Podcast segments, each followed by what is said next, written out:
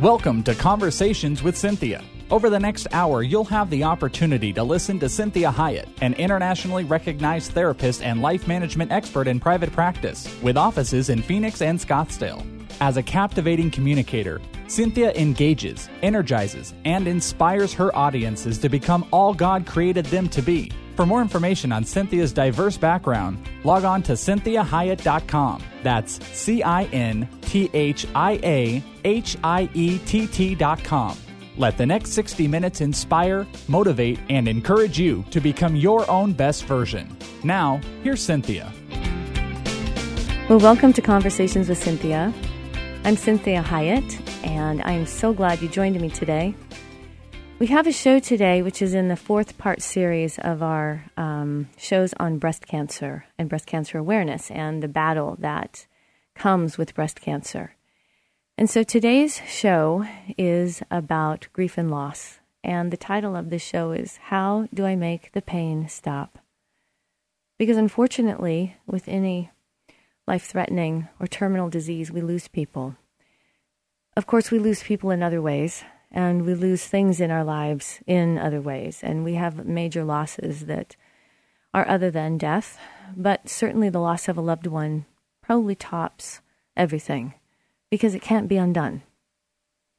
And so, someone you've given love to and received love from has died, and you're in mourning. You're bereft. And to be bereaved literally means to be torn apart. We love and we lose death and life are inevitable, and, and we know this intellectually, but when we lose someone, especially in a way that seems to make no sense, or seems nonsensical or, or downright mean, how do we deal with that pain? And so, our question for today's show is how do I make the pain stop? So, I love this verse. In the 35th, uh, it's the 35th verse in the 11th chapter of John. And it says simply, Jesus wept. Now, although it is the shortest verse in the entire Bible, it is by far one of the most poignant and endearing moments in the life of Christ. And so these two words say so much and speak so much and tell us so much on so many different levels. Because we see in the famous story of Lazarus, which is what caused Jesus to weep, was that a much beloved man died. And his dying process and subsequent death revealed tremendous grief and loss and bewilderment, anger, shock, uncertainty, and hurt.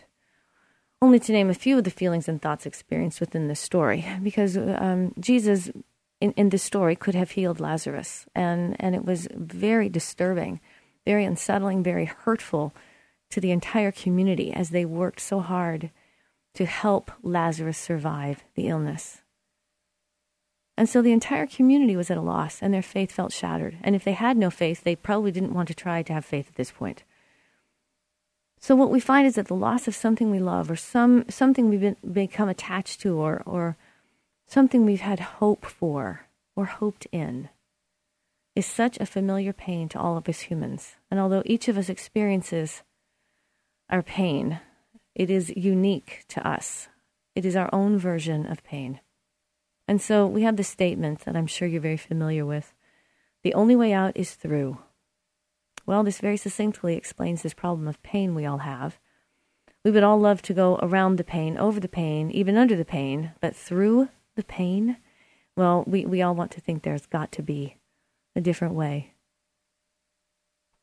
So we all know of people and have had read about different individuals who did not successfully manage the pain of loss. Because you see, pain demands a response, regardless of the size or the impetus of the pain. And so, this need to manage pain, to understand the purposes of pain, and, and to deal with how we manage pain, heal from pain, grow from pain, so that the pain of the loss will be great, will be less than it's getting over the loss we want to to cause us to have something greater than the loss itself.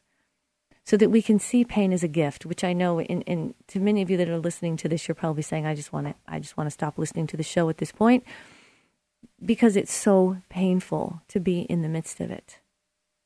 So the way that we manage pain honors the person we lost. That's what we want to really hang on to. the way we manage it, our willingness to heal from it, honors the person we've lost. Because that person that we've lost would never, ever want our life to stop, would never want our life to just be hell for the rest of its entire time we are here on earth. That person that we lost, the fight that they fought when whatever it was, that whatever the disease, the illness, the, the tragedy, the, the accident, whatever it was they were fighting, they don't want that fight to be in vain. And if our life ends up being one of nothingness or, or ongoing sadness, ongoing pain, ongoing misery, ongoing anger, then the fight that that person engaged in would have been in vain. Because we want their life to mean something to us. We want their life to have changed us in a way that causes us to be a better, bigger, stronger, more intense person not someone that becomes less than because of the life being stolen from us. So, this famous verse, Jesus wept, it's so powerful because the mere fact that, in a literary sense, the author had it stand alone tells us that God wants to make a point. See, there's something here for us because physically, God understands the need for tears and the expression of them. And this is just a little side note that may help to understand the power of tears because tear composition varies from tear types. So mainly tears composed are composed of water, salts, antibodies, and lysozymes. These are antibacterial enzymes. So according to a discovery by Dr. William H. Frey II, yes, he's a biochemist from St. Paul Ramsey Medical Center, Minnesota, the composition of tears caused by emotions differs from that of tears as a reaction to irritants such as onion fumes, dust, or allergy. So, what we find is that emotional tears are composed of protein based hormones such as prolactin, endocannabinoid, and leucine enkephalin, a natural painkiller. And this is suggested to be the mechanism behind the experience of crying. That emotion, actually, that crying from emotion makes the individual feel better because those tears comprised of sorrow actually help us heal and help us feel better. Because in that in the, the protein based hormones that are in those types of tears are natural painkillers. And so these types of tears release pain and release those painkillers. And so Jesus needed to feel better, which is amazing to think of him as just, he's a mortal man even though he's God in the flesh, he's a mortal man. And so he needed to feel better at that moment. He needed to get some strength because crying is often characterized as being weak. And what we find is that it is strengthening if we will allow it to happen because it is a cathartic release of pain. Even if while you're crying in this moment, it's not feeling better. What I want you to think about is the amount of release of emotions, of heartache that is happening while you are participating in that. And so there's this there's this amazing verse, and I did this study as well about this whole idea of crying and pain and loss. And in, it's in Jeremiah chapter um, 9, verse 17, and it's in the Message Bible. And if you've ever heard of that saying, the weeping and wailing women, I want you to understand what these weeping and wailing women were. They were actually hired to come to funerals and cry. That's what their job was. And so in this verse, 17 in chapter 9 of Jeremiah, it says, Send for the singers who can help us mourn our loss. Look over the trouble we are in and call for help. Tell them to hurry, to help us express our loss and lament. Help us get our tears flowing. Make tearful music of our crying. Listen to it. Listen to the torrent of tears out of Zion. We're a ruined people, a shamed people. We've been driven from our homes and must leave our land.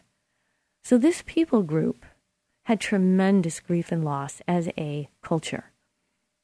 So we can truly relate to this. When, when we go to funerals, you know, we understand that, wow, this may be one of the reasons that these weeping and wailing women were called forth. Because this incident memorializes the significance of it. It is necessary as a way to move forward. And so when we come forth and we grieve together. There's healing physically in crying over that loss, as we've expressed earlier. So when you look at the phenomenon of a funeral and you are moved by the pain of another person, That's what this verse is expressing. Look over the trouble we're in and call for help. Send for some singers and help us mourn our loss. Tell them to hurry to help us express our loss and lament. Help us get our tears flowing. See, we need to cry and we need to cry together.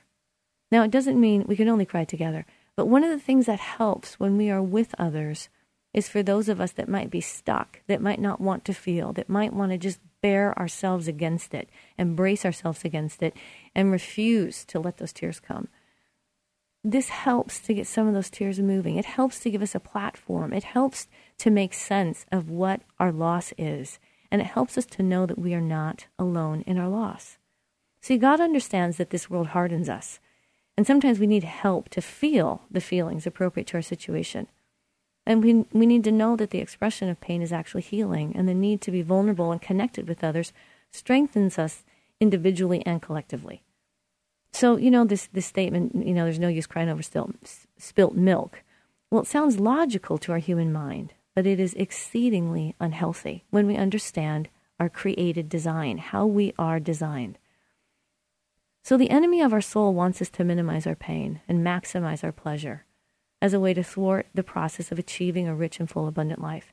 So the, the enemy of our soul is intent on impeding the process of healing and stealing all that is good. So, how do we do this? Well, we are going to look at the grief and loss process in this next segment.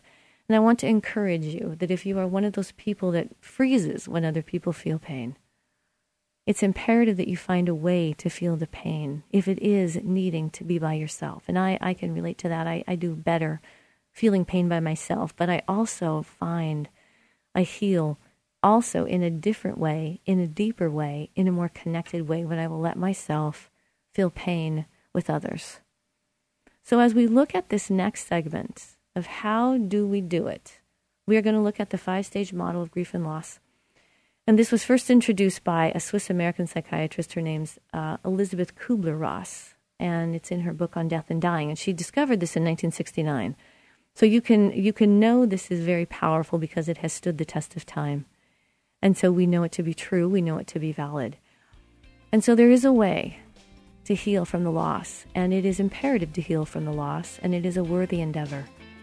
This is Cinthia Hiett with Conversations with Cinthia. Join me in the next segment as we talk about how to make the pain stop.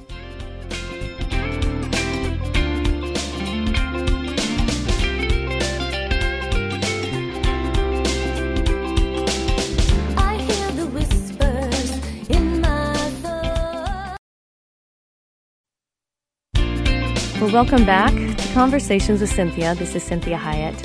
And today, the name of this show, the title of this show is called How Do I Make the Pain Stop?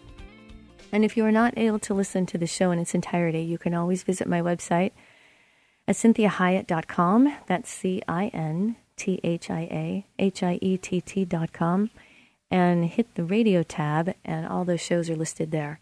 So this show will be on the website and you can listen to it in its entirety. So this idea of how do we make the pain stop? Well, we are talking about a very, very poignant, very painful topic today, and that is the loss of a loved one. It also applies to the loss of, of any great loss that you have in your life, and that may mean a job, it may mean the loss of, of a, relationship, it may mean um, the loss of, of some level of health in your life, it may mean the loss of, of a dream. But either way, the loss of a loved one is one of the most tangible and difficult and complicated losses to manage. And there's a part of us that doesn't want to even get over the loss of that person because sometimes we feel like that's the only thing left we have of them.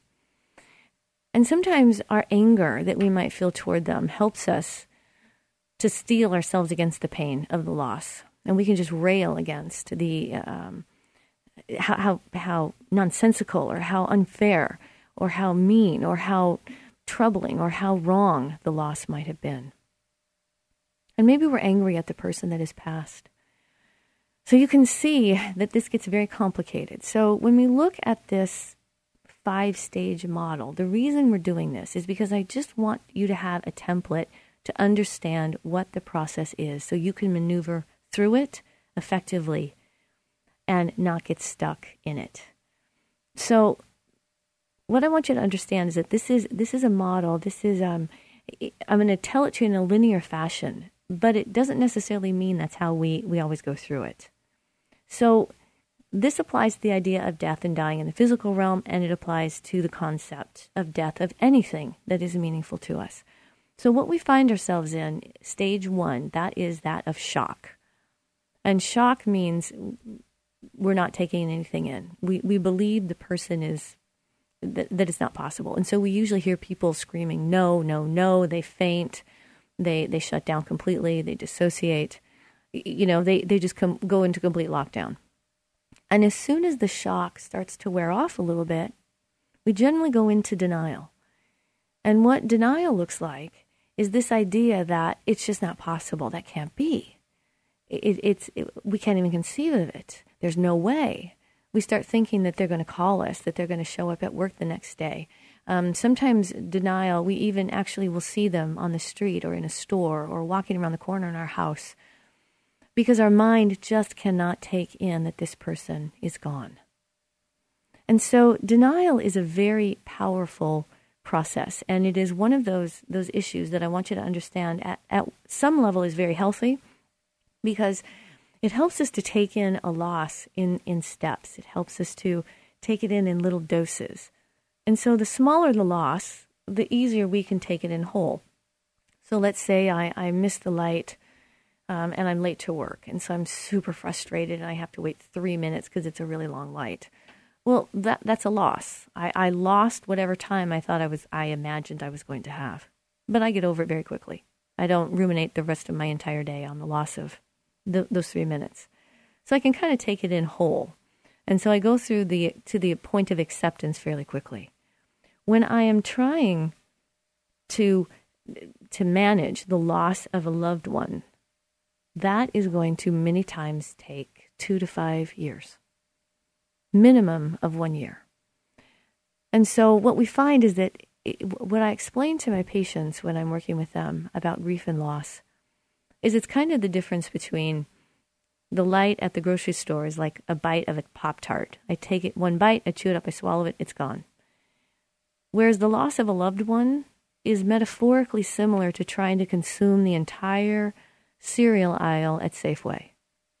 It's going to take me one bite at a time, and it's a lot to take in, process, assimilate.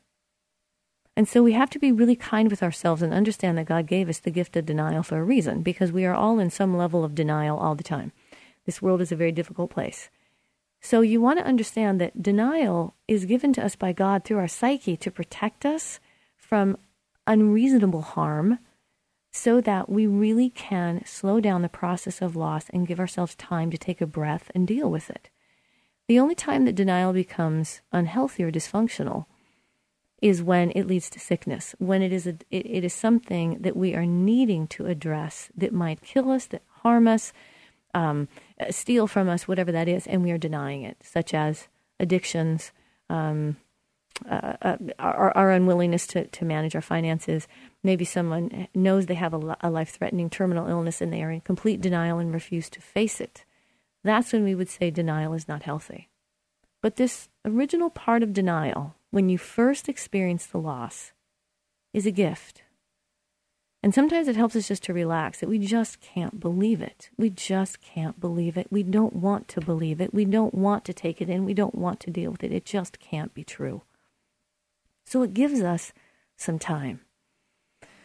The third step, or the third stage in this whole process, is called bargaining. And we as Americans are great at bargaining because bargaining is about absolute, complete resistance to um, the loss, which means that I'm going to bargain. So I'm going to do the coulda, woulda, shouldas, if only then. So if I would have done, this, then it wouldn't have happened. I could have done this. Oh, I should have done this. If only I would have said this. And so we go through this whole entire process of how we might not have to experience this loss. So if the person that we are are, are grieving, let, let, let's say prior to their loss, we might get into some bargaining about the level of, of the terminality of the illness. And we might say to God something like, you know, I will go to church every Sunday from now on if you don't let this person die. So that's part of the bargaining process So sometimes what you will find with the people that you have grieved the loss of, if they have had a terminal illness, they may have come to the whole entire acceptance process long before the people that love them have. They may be far more accepting of, of the death of themselves than you are, which can be very disturbing for the people that love them because we many times don't want them to accept that as, as the inevitable. We want them to keep fighting. So when we're in that bargaining stage, it's a very active stage. Third stage, eh, the fourth stage, I'm sorry, is is um, um, is that of, of anger, and anger is this amazing feeling that is very activated. And if we can stay anger, we feel angry, we feel powerful. And so anger has a tendency to be a place that many people get stuck in because it gives them some kind of barrier, some kind of wall, some kind of activity. It, it has an intensity that causes them to feel empowered because the loss of somebody is a very powerless feeling. And so anger can cause us to want to stay stuck in anger. Well, the next one is that of sadness and mourning. And this is a very inactive state, and it is out of all the, the feelings in the feeling realm, it is the least active. And so it is the one we avoid the most. And the fifth stage is that of acceptance. And that means that I have gone through each of those, and I've recycled through them, and I've done them as much as I need to do, and I've landed at a place of peace. Forgiveness and acceptance is the last stage, the arrival place of the grief and loss process. This is Cinthia Hiett with Conversations with Cinthia. Join me in the next segment as we continue to look at this stage of the stages of grief and loss. How do I make the pain stop? Please go to my website at cinthiahiett.com and join me in the next segment.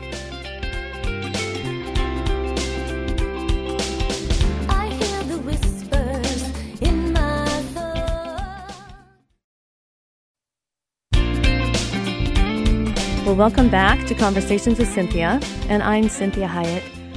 Always glad that you're with me today, and we are talking today about a very powerful, poignant, and deep topic, and that is the issue of grief and loss, and the loss of a loved one, as well as um, the loss of anything that is meaningful to us. And so there are many ways that we look at this issue of loss, and and one of the most powerful ways of healing from any major loss is going through what we call the five stages of grief and loss. And as we said, this was developed by a Swiss psychiatrist. Her name is Dr. Kubler Ross. And these five stages are very powerful and they have stood the test of time. She developed these in 1969. And so we talked in the last segment about these five stages.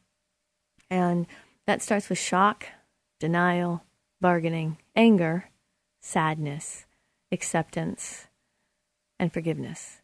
And so that first step of shock and denial is I, I just can't believe it. I can't take it in. It's not possible. And we talked about the fact that denial is not necessarily always an unhealthy thing. It's only unhealthy when it, it is something that has to be addressed and I'm avoiding it and getting into all kinds of different defense mechanisms to pretend like whatever it is is not happening. So if we have someone that has lost a loved one and they are in denial of that three months after the loss, we know that that is probably not healthy at this point. But the first couple of days, to just be completely in shock and denial and continue to say to yourself, shaking your head, I can't believe it. It's not possible. How did this happen? You keep feeling like they're going to call you or they're going to walk around the corner. This, is a very healthy process, and it's one of the things that God has given us in our psyche to help us slow down the blow of a major loss. So this, th- then we have this idea of, of bargaining, which is what I was saying in the previous segment that Americans are very good at, and that's this bargaining of there's got to be a way to not have to, to, have this loss. So I bargain with God, I bargain with myself, I bargain with other people. I, I do the whole coulda, shoulda, woulda, if only then. I should have done this. If I would have done this, I could have done this. If I do this, then they won't die these types of things and and then we fall into this issue of anger and and I really want you to know to not ever ever feel guilty about anger. You might be angry with God, you might be angry at the person that passed, especially if the, the person that passed away was was as a result of a suicide. There's so many complicated feelings that we feel when we lose someone. And so it, there's there's anger if we the loss of a dream. There's anger if we lose the biggest business deal that we ever worked on. It took us an entire year and it was stolen from us. if we lose a relationship, if there's infidelity. There, there, anger is a very, very important emotion, and it is intended to empower us to go forward. So when it becomes dysfunctional in the grief and loss process is when that anger, when I get stuck in anger because I don't want to feel the powerless of the loss of that person's life. And so when I can't let go of the anger because I don't want to feel the pain, this is when we know that probably that anger is now no longer healthy. But that anger is a part of having to deal with something that should not have been, that we are humanly just infuriated by life and that life ends in death for everybody and there's no way that we can avoid it. And it's the feeling that they didn't live the long, healthy life that we wish for everyone, but that that person had to die too soon in a brutal manner. And so there's anger about that. There's anger at the doctors. There's anger at the family members. There's anger at ourselves. There's anger at God. There's anger at whatever is happening in our society that might be leading, as like what we're talking about today, this issue of cancer. And so it's imperative that we do not condemn ourselves for anger, that we do not do that, that we accept anger and we find ways to appropriately manage that anger, feel that anger, work through that anger, so that we are willing to feel the feelings of sadness. Because sadness and mourning are the hardest feelings to feel because they are incapacitating and, and they have no energy in them. And so they're very difficult to feel and to pass through. But acceptance is where we want to land because acceptance means that I've been able to manage that loss, find the good things about, not because I lost that person, but what are good things that have come from it. And that might mean new friends. That might mean a new acceptance of myself that might mean greater confidence in myself because of what I've been able to handle or what I figured out. There may be good things in terms of what I found out about myself and my ability to love and to care for someone. So we want to really understand that acceptance, that place of healing, does not in any way mean we're not connected to that person anymore. What it means, as we started out in the beginning of the show, that my life now is going to be one of healing that honors the person I've grieved so that my life is strengthened by their life, not lessened by the loss of their life. So, this is a very powerful process that we want to find ourselves in. We don't want to find ourselves in, but we want to find our way out. And so, I encourage you, if you've not listened to this show, if you can't in its entirety, to go to my website at cinthiahiett.com and you can listen to it in its entirety. Join me again in the last segment as we finish the show on how do I make the pain stop.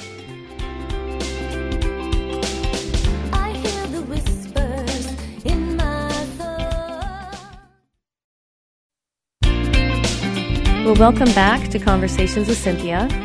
I'm Cinthia Hiett, and today we are addressing a very powerful, very painful, very poignant issue, and that is the issue of loss, the loss of a loved one. And we are talking about the five stages of grief and loss and how we heal. How do we make the pain stop? And so, when we were talking about the, those five different stages, and I want to encourage you, if you've just tuned in, to go to my website at cinthiahiett.com and you can listen to the show in its entirety. I also have a Facebook page, which is Cinthia Hiett Inc., that's INC for Incorporated, that has lots of motivational, inspirational things on that site. So go ahead and like that page as well. And you'll find more um, opportunity for healing and hope.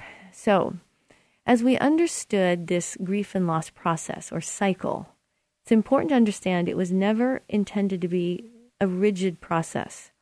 So, it has the characteristics of a process, but it is not done in a rigid sequential series. So we kind of look at it as a model or a framework that includes these necessary processes. So you want to understand that you're you're kind of going to go through this process in many different ways. So you're going to start with shock and denial. You may move immediately into anger. Then you may start to do some bargaining. And then you might go back to anger. And then you might go back to bargaining. And then you might get so tired of being angry and trying to figure out a way to not have to deal with the loss that you finally succumb to sadness and mourning, only to find out that you can't stand how sad you feel, so you get angry again. And then maybe you start bargaining again. And then you get sad again. And then you accept a little bit of it. And you think you're to acceptance only to find that you're still you're not accepting of it because you start bargaining again. Or you get angry again. Another um, you know, we celebrate another event and it kind of feel like it starts all over again. Like you feel like you were accepting of the loss of that person and then there's Christmas and you have to face Christmas without them. And so you find that you kind of go through this process and to really give yourselves time to really feel and endure this process. And and for those of you that are in the in the arena of, of cancer and cancer recovery and the, the battle against cancer and also the loss that we have with people that do not win that battle of cancer, there may be multiple people that you know that are struggling with this.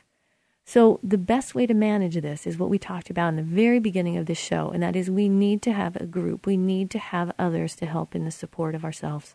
We can't do this by ourselves. That's what we talked about in, in the book of Jeremiah 9:17. That's the weeping and wailing women that come alongside and help us to feel those feelings, to be with us, so that while we are in our grief, we are not alone. Now, of course, that does not mean that there aren't times we need to grieve alone, but we want to make sure that we are not trying to do this all by ourselves. So I want to read you this phenomenal poem that I came across that has helped me over the years as I have endured many losses, and um, I know this grief and loss process very well. And so this this poem is by Robert Browning Hamilton, and it says, "I walked a mile with pleasure, and she chatted all the way but left me none the wiser for all she had to say. I walked a mile with sorrow, and ne'er a word said she. But oh, the things I learned from her when sorrow walked with me. And I can tell you how true that is in my life and how powerful that is. So I want you to understand this whole process of grief and loss and the power that comes from it and the strength that comes out of it. And I want to talk about what are, might be some roadblocks for effectively manage, managing pain. And it might be that the person doesn't recognize that the change has taken place. Uh, they might not recognize that the person that is struggling with cancer has taken a, a, a complete turn for the worse and they may not be recovering. So they may be in denial about that and just think it's just another, you know, around the mountain. We got to go another round of this or another round of that, and then we'll be back to where we were. And so we may not recognize the change that's taken place in our own life. Um, it, we, it may be that the person may not accept that the loss has occurred. So it's this, it's this idea that, you know, I'm not even wanting to acknowledge that this person has lost a limb or lost a breast or lost um, their husband because their husband couldn't tolerate the, the issue of cancer. So another thing that we that might get in the way of managing pain is that the individual might not expect to mourn a loss other than that of death. And so you may think that why am I so sad and so angry and going through all these these different what Cinthia's saying are stages of grief and loss and the person hasn't died yet.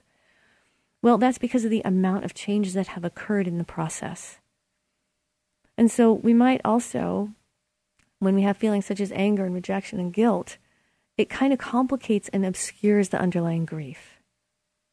And it might be that it comes from the socially stigmatized event, such as um, all of the people that I thought would be such powerful friends as I went through cancer, or as my mom did, or my sister, or my whoever that is. All of a sudden, we've lost a whole entire group of people that can't face cancer, and we've had to make a whole new set of friends.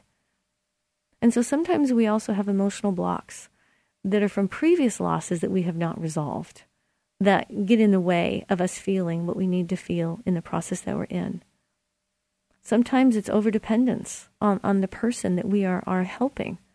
That all of a sudden our our worth and value is is stemming from their ability to heal.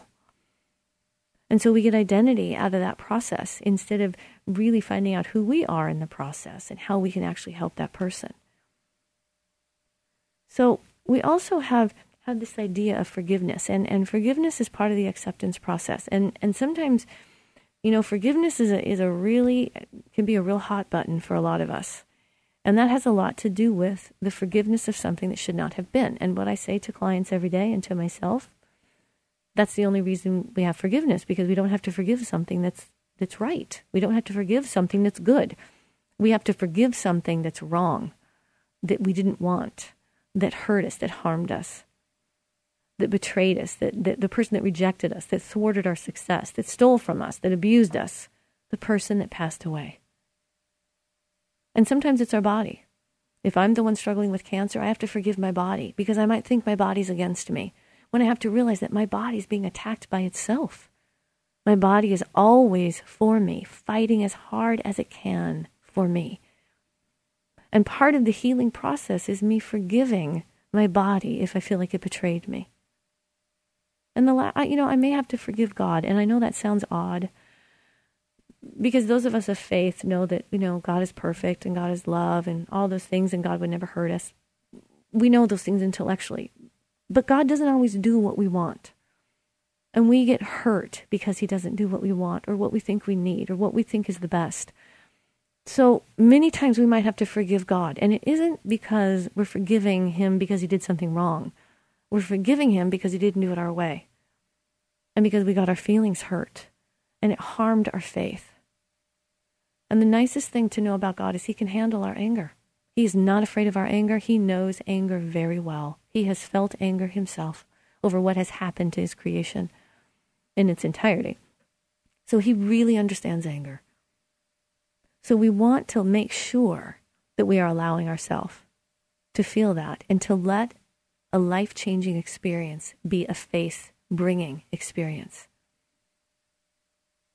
So, what are reconciliation needs? There, there are six reconciliation needs that, that a man named Dr. Wolfelt um, has, has written. And I, I love this and I want to share it with you. And so, the death of, of a loved one, it changes our lives forever, and we know that.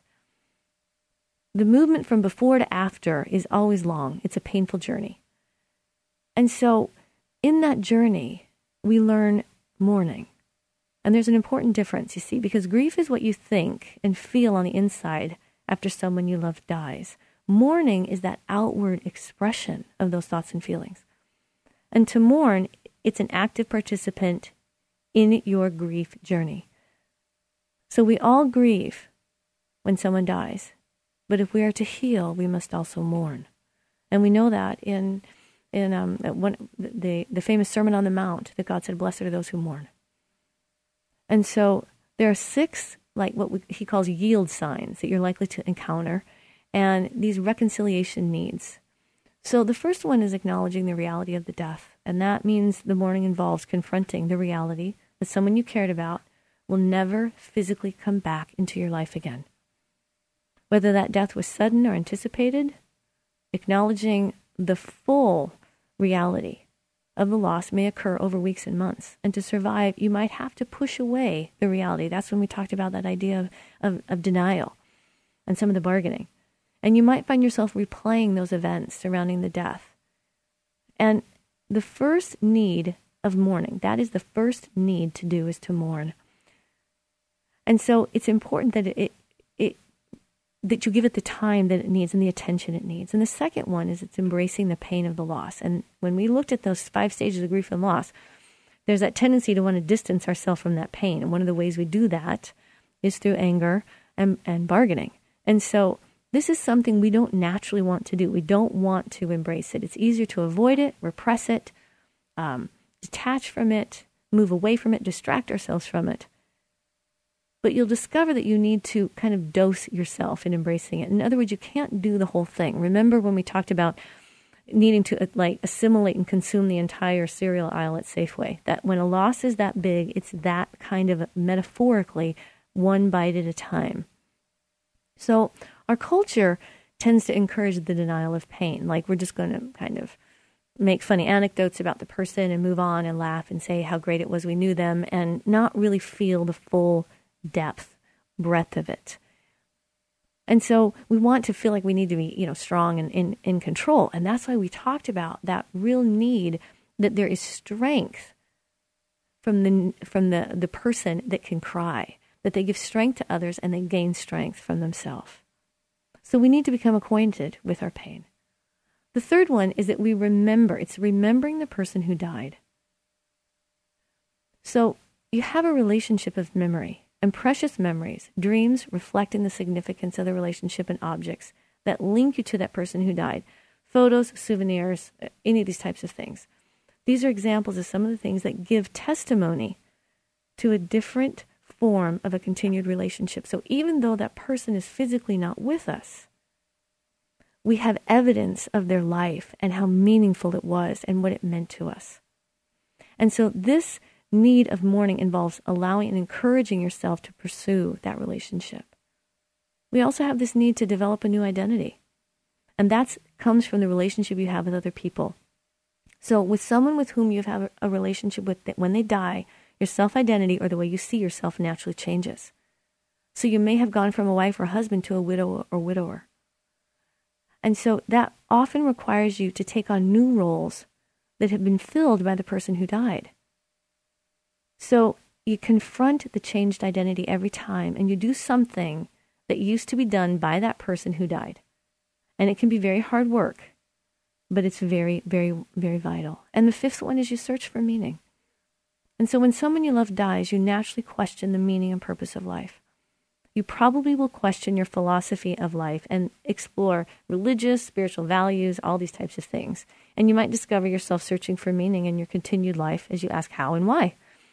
How could God let this happen? And for those of you who already have what you thought was a very firm faith, this could really shake it. And for those of you who, who resisted a faith, this might bring it back into the forefront and force you to really look at it again. And so the person who died was a part of you. So the death means that there's overwhelming sadness and loneliness, and that these become our companions until we get to the place of acceptance. So, lastly, we need to receive ongoing support from others. We cannot do this ourselves. So, I want to end this with the serenity prayer, which I love. And it says, God, give me the grace to accept with serenity the things that I cannot change, courage to change the things that should be changed, and the wisdom to distinguish one from another. So I encourage you today in your process, and I pray God's blessings on you while you heal. This is Cinthia Hiett with Conversations with Cinthia. Join me again next week and have a blessed we hope week. This past hour has been encouraging, motivating, and inspiring to you. We'd like to remind listeners that this show isn't a replacement for professional counseling or therapy. The messages and teachings shared during this show are given as a way to teach listeners with ideas and insights about how to become your own best version. Cinthia is available as a keynote or guest speaker for corporate or spiritual events. To contact Cinthia, go to cinthiahiett.com. If you missed any part of this program, you can hear a replay at any time at faithtalk1360.com. Join us again next Sunday at 4 p.m. for Conversations with Cinthia on Faith Talk 1360 KPXQ.